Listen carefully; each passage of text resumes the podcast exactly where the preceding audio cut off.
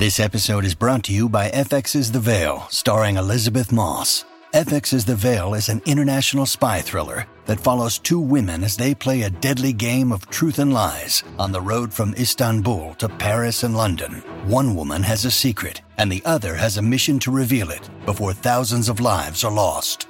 FX's The Veil, now streaming, only on Hulu. This episode is brought to you by Shopify. Do you have a point of sale system you can trust, or is it a real POS? You need Shopify for retail. From accepting payments to managing inventory, Shopify POS has everything you need to sell in person. Go to shopify.com/system all lowercase to take your retail business to the next level today. That's shopify.com/system. Welcome to the New Books Network. Hello, and welcome to Studying Media Critically, a podcast from the New Books Network. I'm your host, Gummo Clare, and today I'm joined by Mark Anthony Neal, who is James B. Duke Distinguished Professor at Duke University. We'll be talking about his fascinating book, Black Ephemera The Crisis and Challenge of the Musical Archive, which was published in 2022. Welcome to the show, Mark. Hey, thanks for having me on. so, as always, I'm going to start with a biographical question. So, could you tell us a little bit about your background and your path into scholarship? Yeah, so I was born and raised in the place that we affectionately call the the Boogie Down Bronx. Uh, working class parents, uh, uneducated at the time, um, but a very musical household um, in, in very different and, and complex ways. My dad was a big fan of gospel quartets and quintets. So there was a lot of Mighty Clouds of Joy and Soul Stirrers. Sam Cooke and the Soul Stirrers in particular in the house. Uh, and he also liked the, the Hammond B3 guys. Uh, so there's a lot of Jimmy Smith and Jimmy McGriff and, and, and obviously some BB King and, and Bobby Blue Bland there. Um, my mother's listening tastes were a little different. Um, you know, we listened to a lot of Shirley Caesar on the one hand. Uh, her favorite artist was Aretha Franklin, but there were a lot of the the soul men of that era: the Teddy Pendergrass, the Al Green, the Luther Ingram, the Isaac Hayes, uh, the Marvin Gaye. In, in, many ways, her listening practices were the building blocks of, of the kind of work that I would ultimately do. You know, as a kind of writer and critic and, and scholar of, of Black popular music. Um, you know, my path started uh, in graduate school at University of Buffalo, um, you know, uh, where of course we tragically, you know, lost so many folks in that shooting. Uh, place that's still very dear to my heart. Uh, but my career began at Xavier University in New Orleans, which is a historically black college university. Moved on to the University of Albany, and then for a short stint at the University of Texas at Austin, and I've been here at Duke now um, in the Department of African African American Studies for the last 18 years. And and so, what drew you to writing this book specifically? I know it builds on some themes that you've touched on in the past, but um, yeah, what what is it about this project? You know, it, it, this kind of idea of archives, um, and it's been something that I've been kind of ticking about in my head. I would say for a good 15 or 20 years, but but I never thought of it as a project about archives. Um, you know, I'm not trained as a historian. Um, so when I hear archives, right, and, and, I'm not obviously someone working in museums, so when I hear archive, you know, I think about very traditional notions of archive in terms of boxes and, and stacks of paper and you know photos and all those kinds of things. Um, but you know what, what I began to realize that as I began thinking about this work, and, and particularly the earliest moments of this work, um, was my fascination with with the Stax Recording Company. Um, you know, the well-known, you know, uh, black music label that that specialized in Southern soul, really the Southern soul counterpart to Motown, you know, which I actually would more describe as a rhythm and blues label as opposed to a soul label. Um, but you know, Stax loses uh, because of a bad contract and situation distribution deal um, you know, 1967, 1968, Stax loses their the totality of their archive, right? Basically lose it to Atlantic Records. And and Al Bell begins this process of rebuilding Stax, right? And and I realized at some point that what that was was an archival project right? You know, how do you rebuild the archive from scratch, which is what he did. And, and he did a bunch of strategies from expanding the range of things that uh, that black music could talk about in terms of inde- in, uh, infidelity and, and, politics, expanding the sound of black music at the time. So whether that's taking the staple singers from the work they were doing as gospel folk singers um, and making them kind of cutting edge soul and funk artists in the early 1970s to those lush arrangements that we get from Isaac Hayes, you know, beginning with Hot Buttered Sound Soul, which literally changes the sound of soul music, you know, going into the 1970s. Um, so it was really kind of thinking about all these other different moments of stuff that I've been I, that have been tossing around in my head. And this idea of Black Archives helped me to kind of bring all of those ideas together, you know, under one project. So, so I'd actually like to start at the end of the book before we dive into the kind of body of it, because in the coda you write that for every movement forward there are necessary returns to the archive, which feels to me a little bit like a kind of mantra that animates a lot of the project. Um, could you explain exactly what you mean with that phrase? Yeah, you know, it's a couple of things, right? It's you know, obviously being a scholar of of, of black culture, black popular culture and someone who's also been able to to dabble a little bit in terms of popular journalism as either whether music journalism or cultural criticism. And and reading so much of the work that's being produced now in this moment where in many ways ideas have been democratized right? You know so many online sites publishing good and not so good work. Um, so many people writing about so many things, and just generally as someone who who loves the culture and actually loves reading criticism, um, just a sense that as we go forward. That folks who are writing and some of the most visible people writing about Black culture don't actually have a great handle on the archive, um, and and coming through at this particular time when it's a moment where if you're a young writer, there's no guarantee that your editor is going to be any older than you are. right you know because all of the seasoned editors have been pushed out of of the uh, out of the industry right there, there's no one there's no you know fail safe system to say you need to look at this this and that also because your editor doesn't know either and so part of it for me was to think about as we as we build this enterprise of black cultural criticism that it's important as we write forward that we continually have a relationship with the archive with the stuff that's going before. Um, for me as a scholar, it's it's that recognition at that point of my career. You know, I'm 56 years old now. I've been doing this for 25 years. That my value in the enterprise now is not necessarily writing about a new Kendrick Lamar album, right? But actually building out and sustaining the archival work that needs to do that needs to be done, right, to guarantee as f- folks go forward as writers, right? And I'm not just talking about myself, you know, I'm talking about a generation of folks in this regard that continuously we have to go back and build and feed upon the archive to make sure the archive can still sustain, you know, the body of work that's being produced going forward. Yeah, I mean, absolutely. I mean, and you say you're not trained as a historian, but this book you really, you know, it's meticulously researched, and you really draw these. It's the sheer density of connections, I think, that really comes through in a lot of these chapters. That um, again, it really demonstrates the need for this work and the need for that contextual information. I think, um, and then so the other kind of focus here is on ephemera. So, how are you defining that, and what does this focus offer?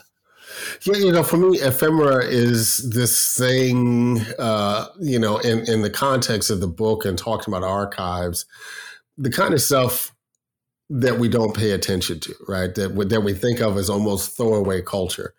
You know, on the one hand, it's it's old black people keeping photographs and other kinds of knickknacks under their bed, right? And and for folks who do archival work, right, they're not thinking that there's any value right you know to these things you know growing up in the houses i did in the bronx you know my parents had these pens you know you know from the poor people's campaign and all kinds of you know in retrospect stuff that didn't make any sense to me that didn't have any real connective tissue. Um, and and for me it was easy to think of that stuff as just kind of excess as throwaway stuff that doesn't have any value and I really want to to on the one hand be self critical of myself for thinking about those things that way. You know, part of this book is actually bringing together some of that connective tissue, but the way that blackness more broadly is treated as toss away or throw away culture, right? As ephemeral, literally something that's produced, it gets consumed, and folks move on to something else, right? And, you know, I think one of the attributes of black culture that continues to be a challenge is this idea of simply treating black culture as a mass consumable as simply a form of entertainment that can be consumed and moved on, and not to think about it as a culture that needs to be sustained, that needs to be archived, right? And, and the word that I use throughout the book needs to be carefully curated, right, for that sustainability. Yeah, and I think that the the figure of the curator or the notion of curatorial power is something that comes through repeatedly, either you know, and not well, actually normally in the hands of cultural industries intermediaries who do not have the best interests of uh, you know popular black culture and it, its careful curation at heart, right? Um, and one challenge that you kind of return to throughout the book is the uh, implications of shifts in curatorial power brought about by digitalization. Right, that that's kind of a, a touchstone throughout. I wonder if you could chat about that slightly a little bit. Yeah, I, I, mean, I think sometimes we forget because it's so it's so easy now to access so much. Um, you know, there's a way in which Black uh, culture, broadly defined, is more visible and more accessible than it's ever been. I mean, it literally is, you know, at a finger's touch. Um, one of the things I don't think we pay enough attention to is that, you know, who and what, in fact, has the capacity, has the, the ability and the capacity to hold all of this data. right? I mean, that, that it is a literal kind of functional question, right? Who can maintain all of this data? And, and the reality is, it's always going to be global corporations and institutions, right? You know, there, there are really few Black institutions that have the capacity to maintain and curate that level of, of data. And so what that means is that now that the data is so, and, and by data, I'm not obviously talking about, you know, just the one and zero in the sense that we think about data, but really thinking about culture more broadly manifested as, as, as forms of data, you know, big black data, as I talk about, you know, in, in the intro to the book. You know, as as we grapple with the accessibility of this data, right, it, it really means that we have to do additional work, right, and additional labor to the one hand, you know, be able to curate this data where we can, right, where we see fit, where we can fit in, um, and also do the work of naming the kind of cultural DNA from where it comes from. Um, I use in a kind of fleeting way the example of someone like Beyonce, right? And I don't spend a lot of time talking about her in the book, um, but there's a way in which Beyonce historically has trafficked you know, in the archives of Black culture, right? Whether it's the obvious references to Josephine Baker, might be obvious to us, not obvious to everybody, right? So she's pulling from these different kinds of forces, right? And, and remaking it in this world of, of Queen Bee. And, and I think it's important that folks know where she's drawing this stuff from. To her credit, she's been very good right in terms of identifying the source material if you will not everybody is as good and, and, has that level of integrity in terms of the places that they're drawing from to the extent that they even know what it is that they're drawing from. And, and i suppose obviously the a, key touchstone here which again comes through in the book is um, I guess sample culture quite broadly conceived, right? And this idea of a relationship with the archive that does pay dues without kind of an over reverence. And I think you, you, I'd be interested to hear you reflect a bit on that. Um, on, I guess, yeah, this interplay between um, acknowledging where the material has come from without it becoming kind of overawing. And I think there's there's a number of examples of, of in the book that you kind of raise where they seem to manage that quite well.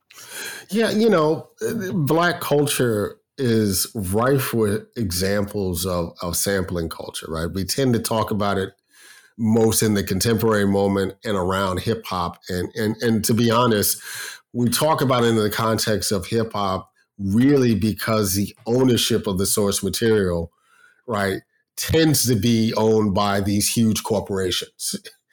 right? Who, who you know, beginning in the early 90, 1990s, really, on the one hand, criminalized the use of, of some of this source material, and then erected these elaborate schemes, right, in terms of how much it would cost right, to be able to use these things, right? And, and what is necessitated in terms of hip hop culture producers in particular um, are strategies, right? Whether it's chop and screw and all kinds of other things, you know, as as workarounds, right? This kind of uh, uh, intellectual propertyization, right, of, of black music, right? So so that's one, you know, contemporary example of it. But you know, you go back to the 1940s, and, and bebop artists are are are citing and sampling Tin Pan Alley tunes right in the middle of their songs as improvisational solos right?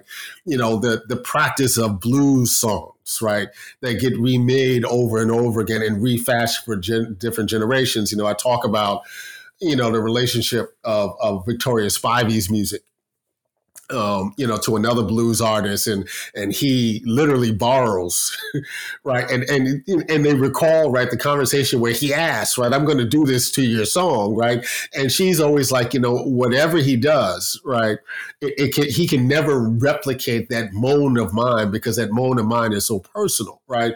So you know, it's rife with all these kinds of different examples, and I think sampling for me is an important practice because it really is, on the one hand, ancestor worship, right? It opens a portal, you know, to an earlier history. You know, part of my interest, even in this work, you know, comes from listening to, you know, particularly the sample based, you know, producers of the 1990s, Pete Rock, um, Ali Shaheed Muhammad, you know, those generations of cats, right? You know, uh, you know, uh, what's his name? Um, Q-Tip, you know, who all de- delve deep right, DJ Premier, into this kind of soul jazz catalog, right, of the 60s and the 70s, right, and opened up a portal, right, for so many folks to not only consume this music, but also to build generation connections, right, with their fathers and their grandfathers, right, who who listened to that music, right. So it's this kind of place where hip hop and jazz came together very palpably, really, you know, for a five year period. You know, so I'm a big supporter of those practices, you know, in that regard, and particularly when there's ability to name and cite, you know, if not directly where the source material is from, right? Because that's always a big conversation in hip hop, um, but also just to to name the cultural moments, right, that these things are being drawn from.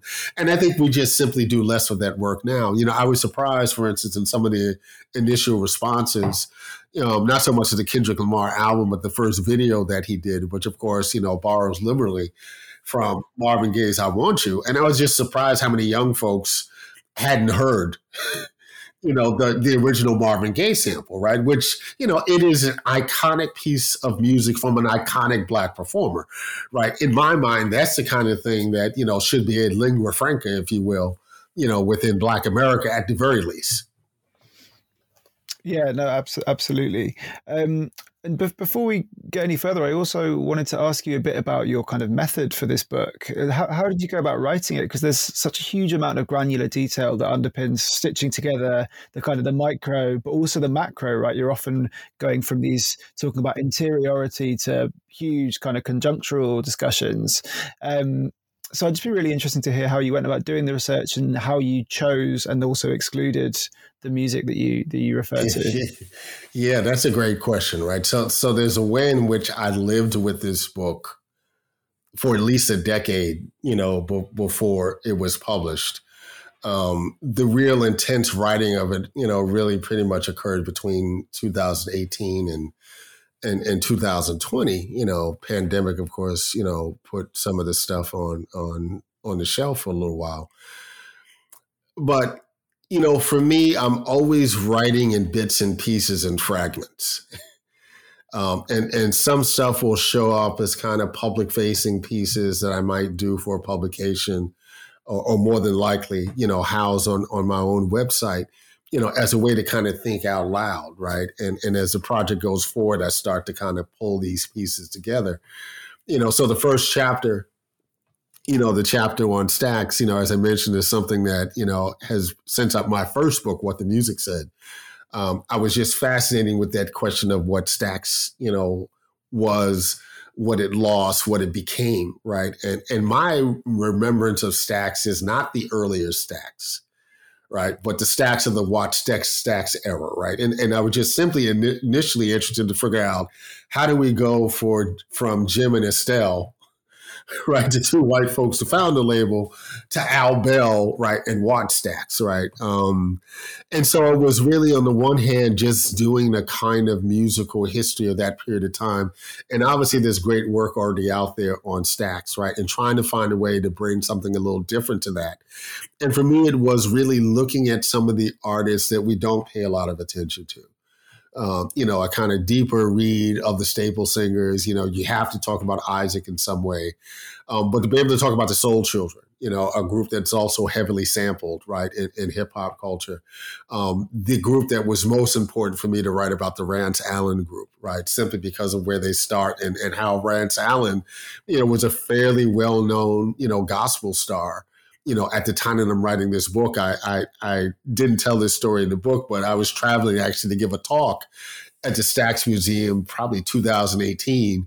Um, and as I'm flying, you know, out of Durham, right, Raleigh Durham to Memphis, you know, there's Rance Allen, right, getting on the same airplane, right, and and um, you know, I'm telling them, you know what, I'm actually going to give a talk at Stax about you, right? And, and and he was, you know, glad to hear that this very early part of his career, you know, still resonated in some ways. Um, some of the other chapters, like you know, the second chapter, you know, which looks at this experimental novel about by Ricardo Cortez Cruz you know, I first taught that novel shortly out of his, out after its pub- publication in the late 1990s, and I always wanted to write about it, but I didn't know how to. Right? Again, I'm not a literary scholar, so I, I wasn't going to use traditional literary um, uh, theory and, and, criticism. But as time went on, um, and the magic of the internet and the digital began to reveal itself to me, uh, what I realized what Ricardo Cortez Cruz was doing was that he had, in fact, written a pre digital hypertext novel. Right, where this short 125 pages, the characters primarily speak in song lyrics, right? And, and the job of the reader is to be able to go in deep, right? Unlink the, you know, the hypertexts um, that aren't actual hypertext, right? Because it's it's print, um, and, and for me, that was extraordinary, right? Because it, it allowed me to recognize what he was trying to do and find another way in. Um, and so, and, and then, and then lastly, out, you know, I mentioned, you know, chapter four, which is a chapter on Aretha and Marvin. Um, I always felt as though we had given short shrift um, to Aretha Franklin's career prior to Atlantic. Um, you know, quite honestly, I find the work that she did collectively at Columbia uh, a little bit more satisfying and appealing than the stuff from Atlantic. One, because I grew up with so much of the stuff in Atlantic, but she is really doing some extraordinary things and taking extraordinary risk and covering an extraordinary range of material. You know, whether it's her covering, you know, Hank Williams Sr., you know, as one example, or, or singing all of these Clyde Otis, you know, songs, or, or being produced and, and arranged by Bobby Scott um, I wanted to talk about that work, and the best way to talk about it was her tackling of this concept of the American Songbook, right? This, you know, iconic archive of great American songs, right? That we typically associated with, you know, white Jewish songwriters, right? And, and, white jazz vocalists, right? Particularly Frank Sinatra and Tony Bennett and, and, folks like that. And, and what did it mean for this 19, 20, 20 year old black women black woman to not only go into that archive and record these songs, but actually reclaim them and rename them in ways. So that, yes, yeah, she could sing Hank Williams and she could sing Tony Bennett. She could sing people, right, which she actually recorded at the same time that Streisand did, but no one heard her version right, for another 30 years, how she could sing all of these songs, right, but none of those artists could sing an Aretha Franklin song. Um, and then Marvin Gaye, who at the same time, you know, comes into his career wanting to be Frank Sinatra, right? He wants to record his version of "Wee Small Hours in the Morning, um, but he's at a company that needs to sell records, right? And he has a bunch of hit records, and his brother in law, right, who owns a label, is telling him, You ain't singing that stuff. And so he secretly, you know, begins to record these songs with Bobby Scott, who gives him seven songs in 1967. And he literally plays around with these songs, you know, for the next decade you know, particularly once he creates his own studio, Marvin's Room, right? And and Drake gives the studio a literal shout out, right, in 2011 with the song Marvin's song, uh, Marvin's Room, which he recorded in Marvin's Room, um, and I talk a little bit about that, you know, in the book. Um, but where he workshops these songs, right, and as the technology changes what he's able to do with those songs changes as he gets older and experiences a different kind of life, right? You know, deepening his experience, those songs change, right? And so, you know, as again, someone who's not trained as a musicologist, right, I can't tell folks right given my training what they're hearing and why these notes are important. You know shout out to the great andrew flory you know who as an ethnomusicology uh, collegeist is doing extraordinary work on exactly these marvin gaye songs. And and also my friend you know harry weinger um, at Universal Motown who made so many of these, you know, existing tracks available, you know, for public consumption, you know, that was the way that I could write about it. Um, but you know, if there is a kind of patron saint to this book um, and its work, it, it's John Akomfrah. You know, the the, the British Ghanaian filmmaker. Um, Smoking Dog Films, right? You know, who gets his start, you know, with a collective, the Black Audio Collective in the early 1980s.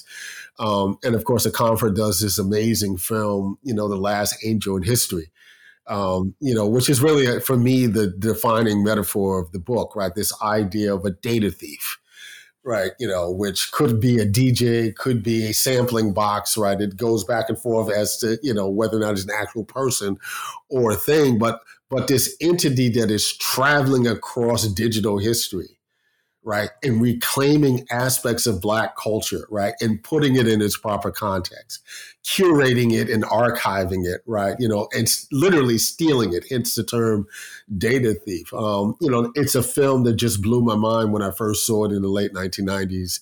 And, and I was happy enough to, you know, mature as a thinker, um, as a listener, right? And more importantly, I think as a viewer, right? Both in terms of watching moving moving images, but also visual culture, right? To, to be able to write about, you know, this extraordinary work that Akomfrah has has laid down over the course of his career.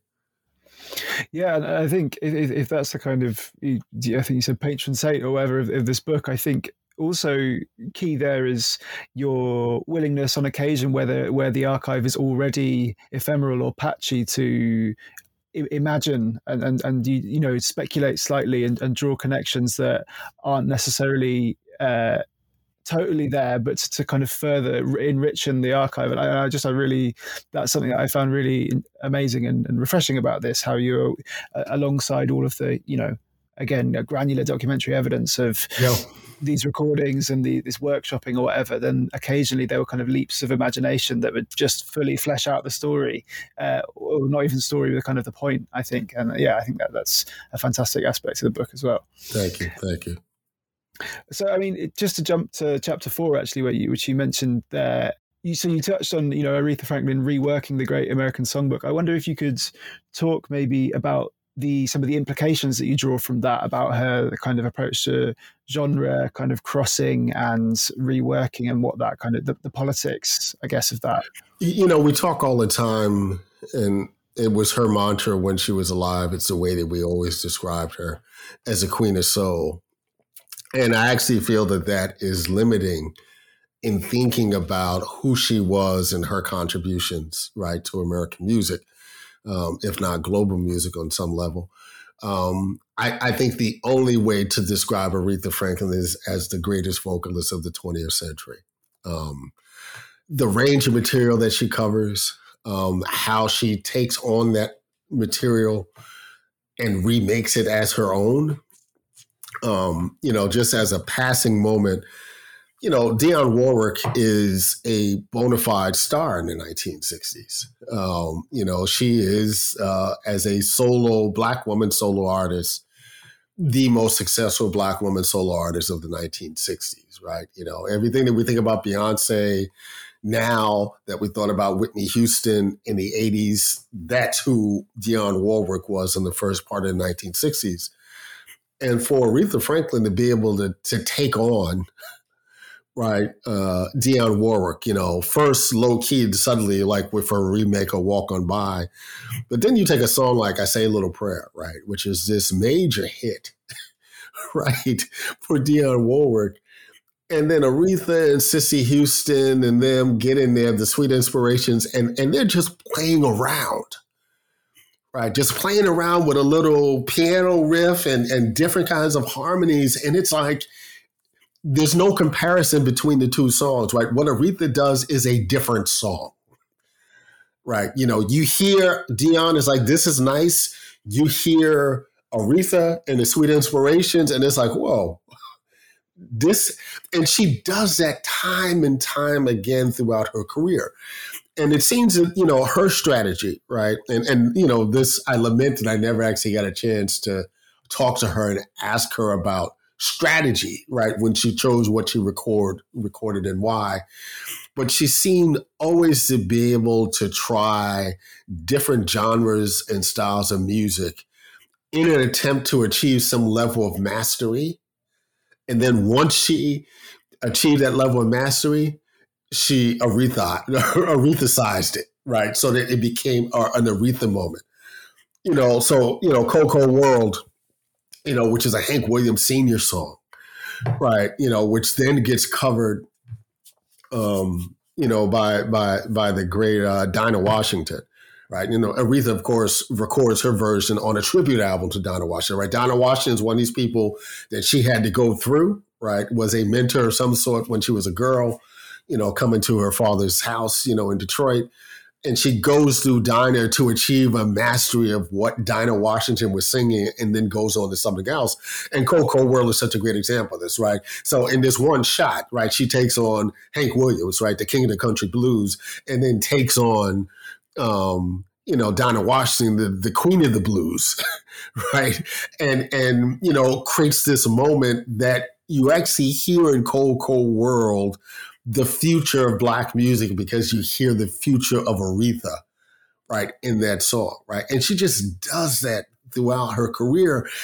And it continues on when she becomes famous, right? You know, we all talk about Amazing Grace, right? And and and I I lamented, you know, when the film came out because I was deep in the book, right? When they finally released the film version of Amazing Grace, um, and I was deep in the book at that point in time, and I, and I was trying to figure out whether or not I wanted to incorporate the film into the book, which I eventually I chose not really to do so. Um, and then I also because I've been living with this soundtrack, right? This this Aretha Franklin Amazing Grace soundtrack. I, I would argue that with the exception of maybe the Jackson Fives, maybe Tomorrow album, is the album I have listened to the most in my life right? You know, beginning when my mother brought it home in 1973. Um, that that's just the nature of my relationship to it. Um, and I remember lamenting not writing about it when the film came out because I was deep in the throes of the book, and I was like, I'll just wait, you know, to put all that stuff in the book. But the revelation to that album, you know, is really not that session. The revelation is her going to the Fillmore West a year earlier Right. I mean, that's actually where the idea for the Amazing Grace album is born. And watching Aretha Franklin go to the Fillmore West with that audience, which is primarily teenage and, and early 20 uh, white cats, you know, hippies, as we would describe them as a time, long hairs, you know, if, if you will, and introducing that audience to the spirit of the black sanctified church. I, I, mean, and you know, Billy Preston said it best, right? I mean, just think about first of all who she has on stage with her. You know, her her musical director is the great King Curtis, right? And and and you know, this this was important for me on a personal level, right? As I write about in the book, you know, somewhere in this in 1971, I'm five years old, and my parents take me to three concerts they take me to see, you know, the, the Jean Terrell led uh, Supremes at the Apollo. Um, my mother takes me to go see the Jackson Five at Madison Square Garden. and together, right, my parents take me to see Aretha Franklin at the Apollo, right? The great week long stand as she did the Apollo in June of 1971 that stayed with me for my whole life, right? So that when I finally hear as a kid live at the Fillmore West, right, which which was part of that same tour. When I hear Amazing Grace the year later, right, I already have a personal relationship with live Aretha, right, that's not mediated by recordings, right. But you know, going back to, to live at the Fillmore West, right here we have King Curtis as a musical director. You know, uh, you got Billy Preston playing keyboards for her. Like it's like a who's who in the band. And as Billy Preston described those three nights at the Fillmore West, he, as he classically said, the, you know, the hippies flipped the fuck out. because um, there was just something extraordinary and magic about that moment. And what was also extraordinary is that she wasn't just bringing that crowd to her; she met them on their own their own terrain, right? So when you hear her version of Stephen Stills' "Love the One You With," or to make it with you, right? She's building a common ground. And I would argue, particularly would Love the, the Way You're With it in the second night, not the first night, you know, she just takes the song and takes it elsewhere, right? There were folks who hear Let It Be, you know, during those two nights you know, because she recorded it a year earlier, you know, before it was even known that, that it was going to be on the Beatles album because she had got a copy of it probably from Billy Preston, right? You know, so she's she's taking on, right, you know, again, her cover of Bridge Over Troubled Water, right? So she's taking on Lennon and McCartney. She's taking on Paul Simon, right? The who's who of these singer songwriters, right? She, of course, had been gifted right? A major hit from Carole King, who's also emerging as one of these figures in this kind of moment. She's becoming this figure who is covering the greatest writers and composers of the era and adding something distinct and unique to it, right? And, and part of what she's adding to it is the idea of the Black Sanctified Church. And, and then that last night, you know, Spirit in the Dark, right, which is, a, a, a re, I would argue, is Aretha's original gospel recording right? It's not about church. It clearly is about spirituality, right? And she's going through these church runs, right? Introducing this audience to what a church experience is like, and then pulls Ray Charles out of nowhere, right? And, and he shows up on stage, and and two of the greatest progenitors, right? Examples of soul music are on stage together at the same time, and they take the song even elsewhere right? That's different than what Aretha imagined, right? You know, listening to, you know, Ray Charles get up there, you know, she's like, get behind, you know, get behind the keyboard. He's like, I don't know this song. I don't know how to play this, right? right? This, this ain't really my style, right? And, and they figure out a way to come together and create something out of it. Um, and, you know, I mentioned Carole King a second ago. You go to Amazing Grace, that album, and when she does that mashup of You've Got a Friend and Precious Lord, um, again, elevating Carole King, you know, in her rightful place alongside the Lennon and McCartneys and uh, Bacharach and Davids, right? And the Pauls, just Simon and Garfunkels, right? Um, but doing so also lifting up, um, you know, the great, you know, black father spirituals, right? You know, Thomas Dorsey, a father of gospel music, Thomas Dorsey, and, and saying in that one moment, not only is Carole Queen King great, right, but I'm going to elevate Thomas Dorsey on this same level, right? And most of y'all don't know who he is, but because I'm recording him, right, you should know that he's important and as important as Carole King. This episode is brought to you by Shopify. Do you have a point of sale system you can trust, or is it a real POS? You need Shopify for retail. From accepting payments to managing inventory, Shopify POS has everything you need to sell in person. Go to shopify.com/system all lowercase to take your retail business to the next level today. That's shopify.com/system.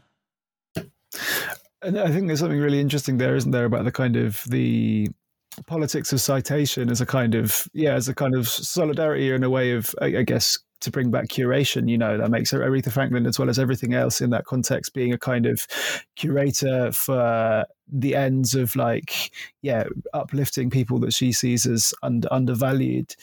And, and I suppose that's something that comes out very much throughout a number of these chapters. Uh, it, it, similarly, to do with the kind of the cover as an act of claiming ownership while also uplifting and, and using citation as a kind of politics. So, is there something maybe lost today when covering certainly seems to be much less prevalent uh, uh, in kind of contemporary pop recordings? Yeah, you know, I you know my my issue with covering these days, right? And and and I'd love a good cover. you know, my I, I have these playlists you know, that have gotten me through life over the last 15 years, right? Especially in the digital moment, right? Because literally you can put anything in a playlist, you know, in ways that a, a 60 minute TDK or Maxell, you couldn't contain all the things that you wanted. Um, but, you know, I have these playlists of like these different versions of uh, Marvin Gaye's just to keep you satisfied, right? And, and it's amazing how many people have tried, you know, their hands at this or Bridge Over Troubled Water as another example, right? So I appreciate a good cover, and the best covers are folks who can maintain and affirm why the song and the lyrics and the composition were important in the first place, but then also contribute to it in a way that that furthers the greatness of the tune. I don't see think we see a lot of that now. I think what we see now are people, you know, who can speculate what their audience knows or doesn't know, right? And do a cover, right? And, and move on, right? You know, so you know, my my I I've taken a lot of shots over the last couple of months, you know, with with Silk Soul. Um, I, one, you know, because I I don't necessarily find the project all that interesting, right? And and you know, I'm 56 years old, right? So why would I, right? It, it's not really intended for me, right? And and honestly, you know, I, I understand the commercial rationale for it, right? You know, Bruno Mars, who you know is a gifted mimic. Let me just say that way, right? Extraordinary, actually, in his ability to mimic the music that he grew up listening to right? So you hear him and you hear shades of New Jack Swing and you hear shades of Teddy Riley, right? You know what he grew up listening to, right? Um, but he's also someone who needed some street cred, right? And Anderson .Paak gives him street cred. Anderson .Paak, who individually is an extraordinary artist in my regard in my sense.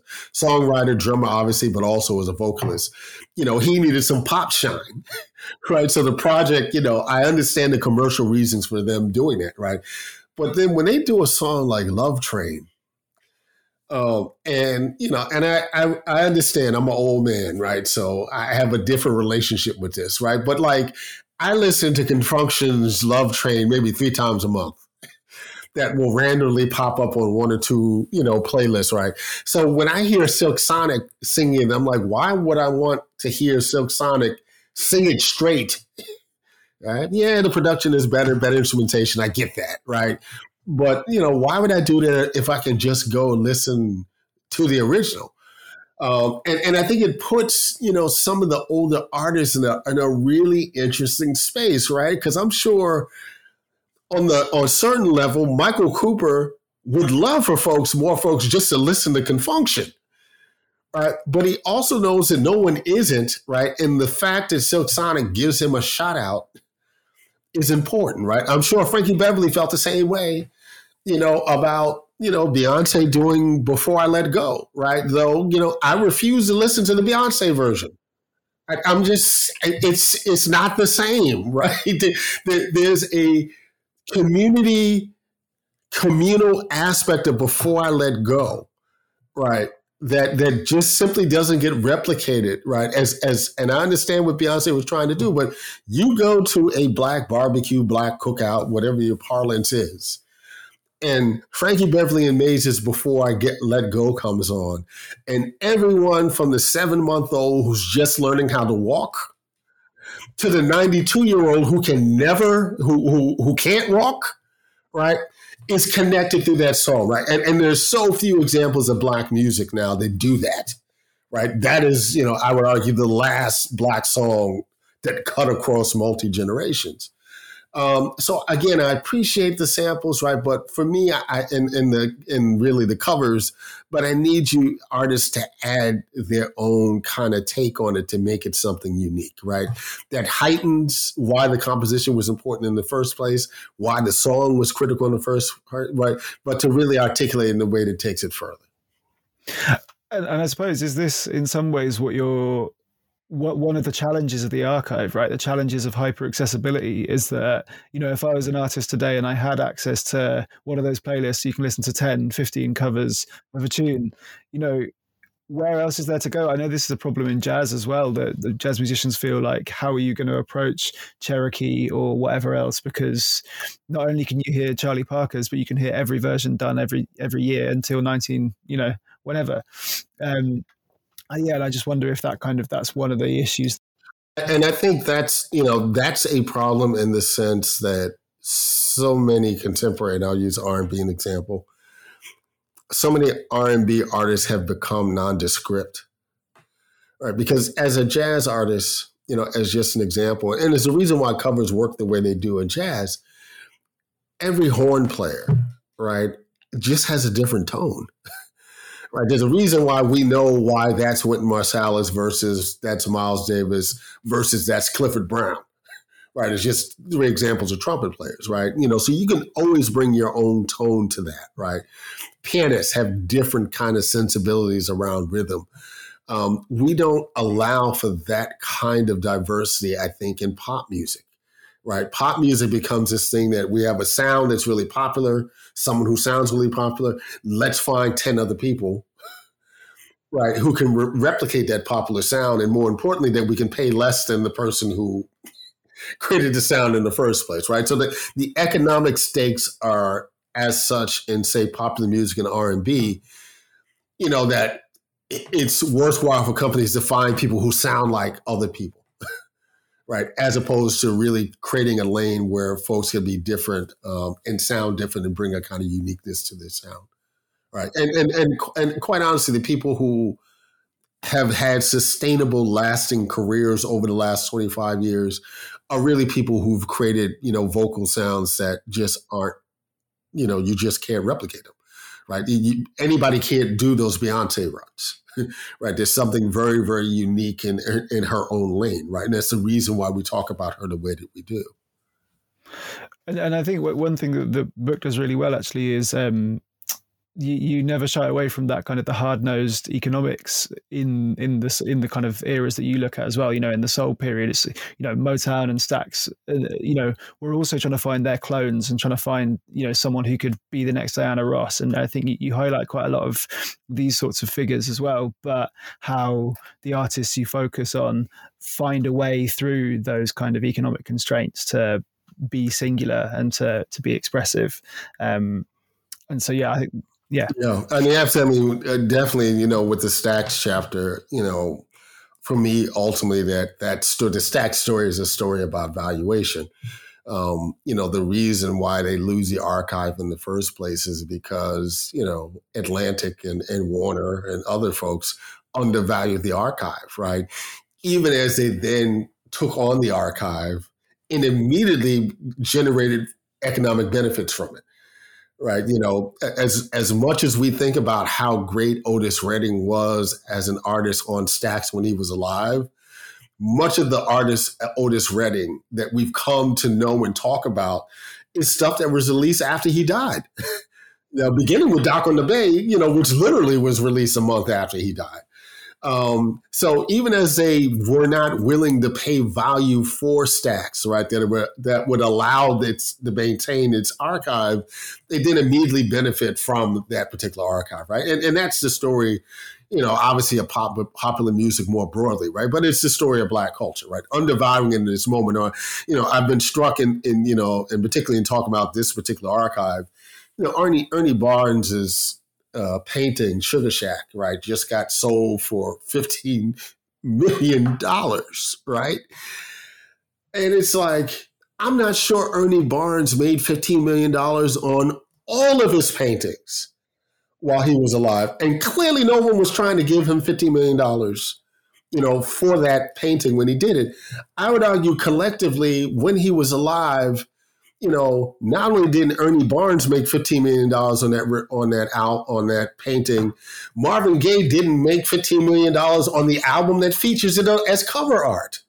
Um, so you got this thing where the art is, in the case of Ernie Barnes, right, who was just seen as this kind of ghetto black visual artist, right? You know, doing stuff that wasn't of of any value in terms of high art.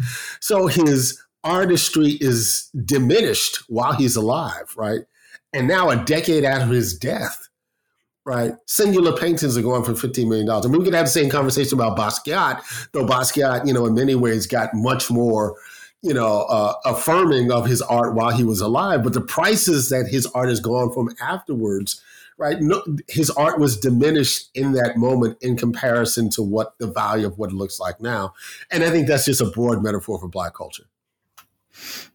Yeah, no, I mean, absolutely. Um, and I think yeah, th- those stories do crop up a, a, number of times in the book to, that kind of hammer that home.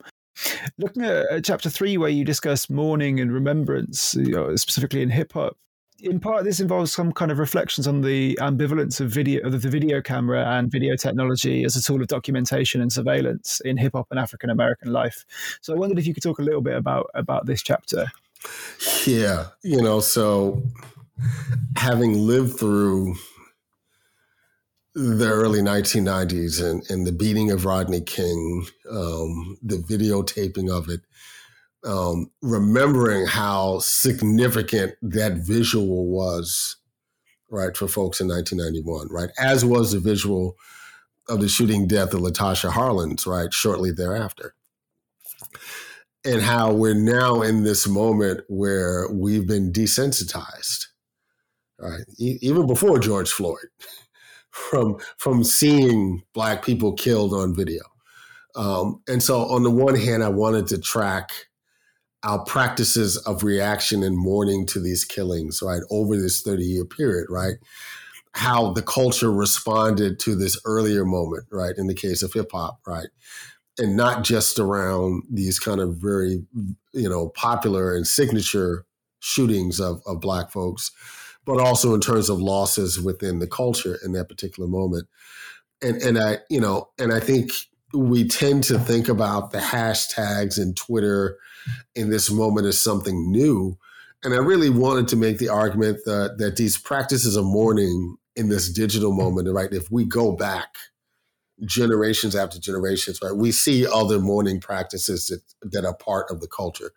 Um, the what Martin Luther King signaled for the culture in his death. And the number of artists who felt the need to to you know add a voice to that mourning right? We know obviously very well you know nina simone but much less the reaction of say a max roach or, or someone like that. Um, you know this didn't make it into the book but but even thinking about the jazz artists who memorialize um, you know the, the the the killing of george jackson and and the attica moment more broadly you know that that we forget about in the context of the culture. And then to go back and see these other ways in which artists attempted to mourn losses. Um, and you know one of the the things that i never expected to find right the, one of the biggest surprises i found in the archive was in fact the sam cooke cover album of billie holiday songs right? And and and i'll just be honest it's not good.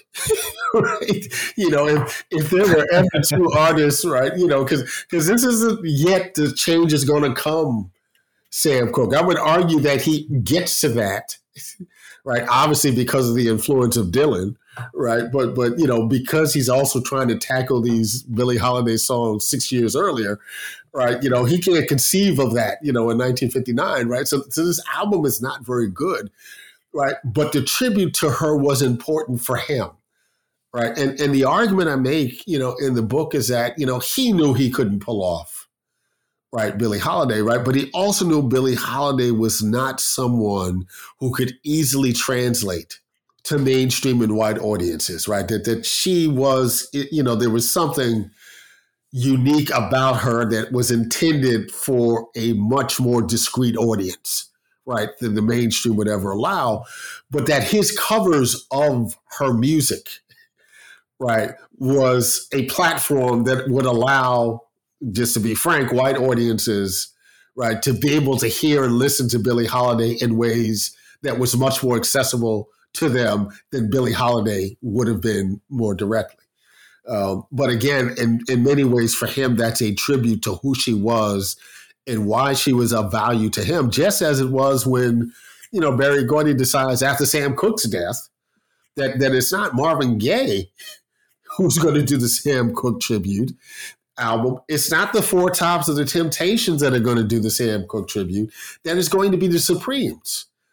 Right. So because Sam Cooke represented a crossover move to the Copacabana and all these kinds of things that Berry Gordy had envisioned for the Supremes, right? So it's a tribute to the path of Sam Cooke as opposed to the music of Sam Cooke in that regard. Yeah, and I think that um, the whole section actually on the kind of slightly strange uh, marriage of the uh, of mourning and tribute albums with the commercial imperative and Motown's kind of um, Berry Gordy's real understanding of the bottom line, I guess, uh, is a, is a really a really interesting section about and, and again by highlighting the ambivalence there of how these things can still be powerful documents of, of yeah. mourning and and remembrance. Right? Yeah, you know, the couple of things from that chapter, one that I ultimately didn't write about, and the one that I did, um, I, I, would argue that the centerpiece of that chapter is is Danny Boy. Um, and the first time, and, and, it was an old English professor. Um, and we were in class talking about black music. This is, you know, when I was in grad school. Um, and he mentioned Jackie Wilson's Danny Boy. Right. And and I was someone who thought that I knew Jackie. Well, you know, your love's lifted me higher than all the all that kind of stuff, right? To be loved. And and and I finally listened to Jackie Wilson's, you know, Danny Boy, and it's like, wow.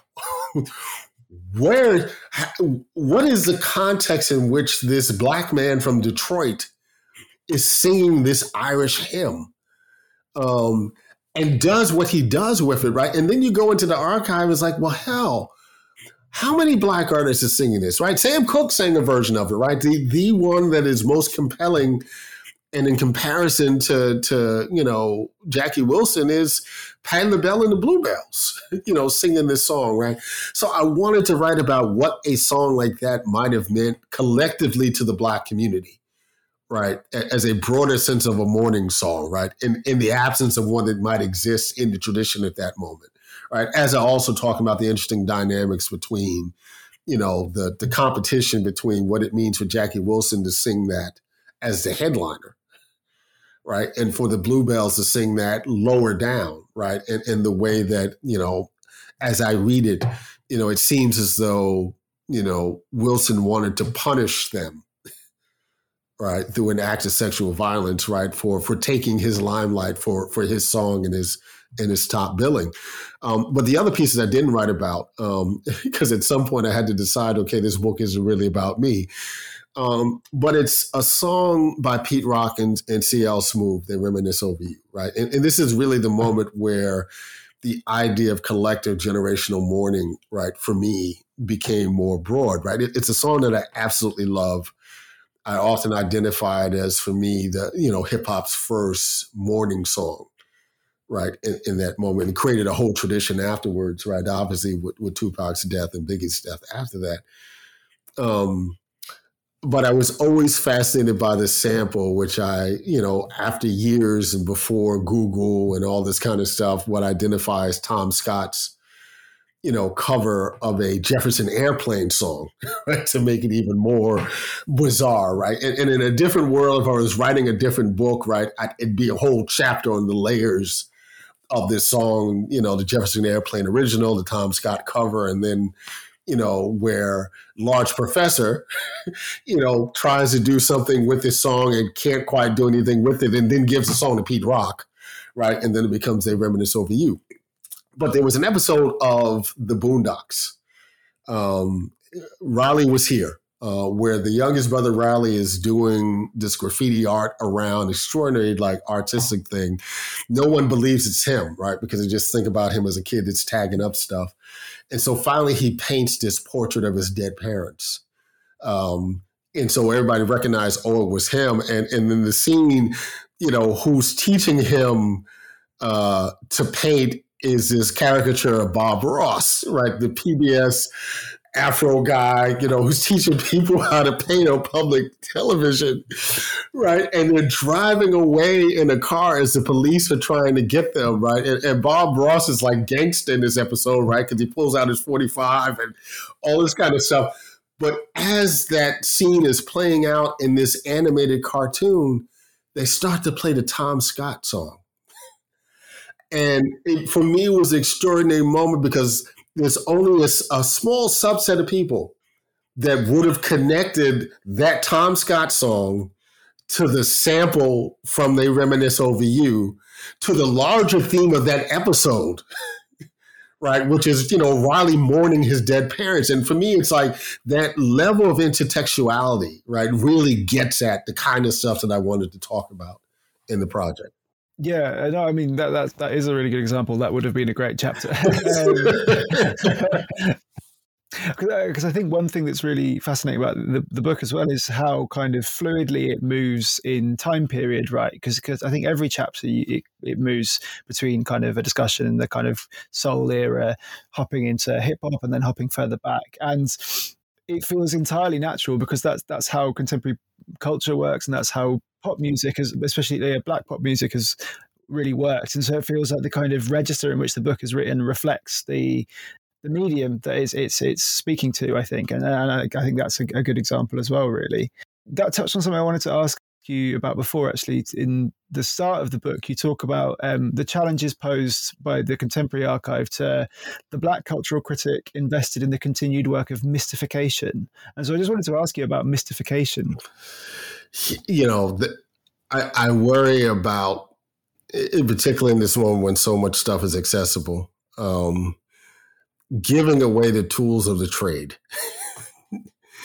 um, I think the work of really good critics, regardless of genre or, or who they are in terms of their background, I think the job of a uh, of a good critic is to mystify art to add to the mysticism and the questions around art. Um, first of all, to think about criticism as a form of art in and of itself, but as a critic, not so much to answer all the questions, but to raise more questions in the art. And I don't think we do enough of that, generally speaking, in cultural criticism in this moment. Um, and I definitely don't see enough of that amongst uh, Black criticism in this moment, right? I, I think about, and there are a lot of ways to, to go about that, but, you know, I think about again the Kendrick Lamar album and, and just that video and, and people who are doing pieces basically to connect all the dots. Right. You know, I love close reading, right? I came out of a tradition of close reading. I I can appreciate close reading with anybody, right? But close reading in the absence of actual narrative, right? And and a speculation about why this is important. Um, to me, is not useful criticism, right? It's, it's dead end criticism, right? It's criticism that it's ending the conversation instead of extending the conversation. So that when I talk about, you know, the need of critics to mystify art, right? It's about extending the conversation, right, as opposed to, to ending it. Yeah, I mean, I think that's that's a, a, really really great way of framing it. I think you know asking more questions rather than trying to answer or spot all the all the connections. Um, I mean, there, there's so much more to talk about. There's so much music in here to listen to, but you've been really generous with your time. Um, I wondered. I've asked a couple of people this actually. Are there any specific tracks that you'd want listeners to this podcast to listen to coming away from this before they read your book? Uh, definitely Rance, Rance Allen's Up Above My Head um, is, is one of those tracks. Aretha Franklin's Cold, Cold World. Um, you know, I won't pick one song from Marvin Gaye, but if you can get a copy of his Vulnerable album, um, to just hear the extraordinary work that he does with these Bobby Scott charts, you know, trying to become – you know, Frank Sinatra. um, I spend some time in the last chapter, right? Which in, in the last chapter is really a ride. Um, it, it's I often use the last chapters of my book as a portal to the next project, right? Not maybe not the next immediate project, but a product project down the road. Um, and I often like to use the last chapters as the chapters where I articulate all that I've learned in the process. Um, and definitely the, the fifth chapter of this book does that. Um, but I spend some time towards the end of the fifth chapter talking about Jimmy Scott. Um, and, and again, you know, whether it's Jimmy Scott's Day by Day, you know, which is featured in the Denzel Washington film Fences, or the the folks who live on the hill, um, those are you know tracks that I would definitely suggest people should listen to. Amazing. I mean, and you you kind of gesture towards it there, but what's next? What are you working on now? So, you know, a bunch of things I'm thinking about. I, I, really want to do a project that looks at some of these soul man figures of the 1970s. Um, but that next tier, right? So, so not Marvin Gaye and Curtis Mayfield and all the folks that we should know, but folks like Luther Ingram, um, Walter Jackson, DJ Rogers, right? You know, folks that we might describe as black famous you know, who who never really crossed over to the mainstream. And and I and part of my argument is that one of the reasons why they didn't is because they represented um, certain kinds of ambivalences and anxieties within Black America that for them to become more mainstream would raise questions about Black America, right? So Billy Preston is really the one good example, right? They, they, we really have not done the kind of work that needs to be done on Billy Preston given his impact on the culture broadly, right? Whether it's as the fifth Beatle and, and his own career and the places where, you know, he came up apprentice, you know, being an apprentice with James Cleveland, right? With Ray Charles, right? you know, not a whole lot of people can talk about that kind of level of, of relationship. Um, so that's one of the projects, the most pressing musical project, at least that, that I'm thinking about, you know, in the future. Yeah, I mean, it sounds like there's there's so much to be done there. That's that's really absolutely, exciting. absolutely. I look forward to reading it. Well, yeah, thanks so much for your time, and thanks for coming on the show. Thank you, Gama.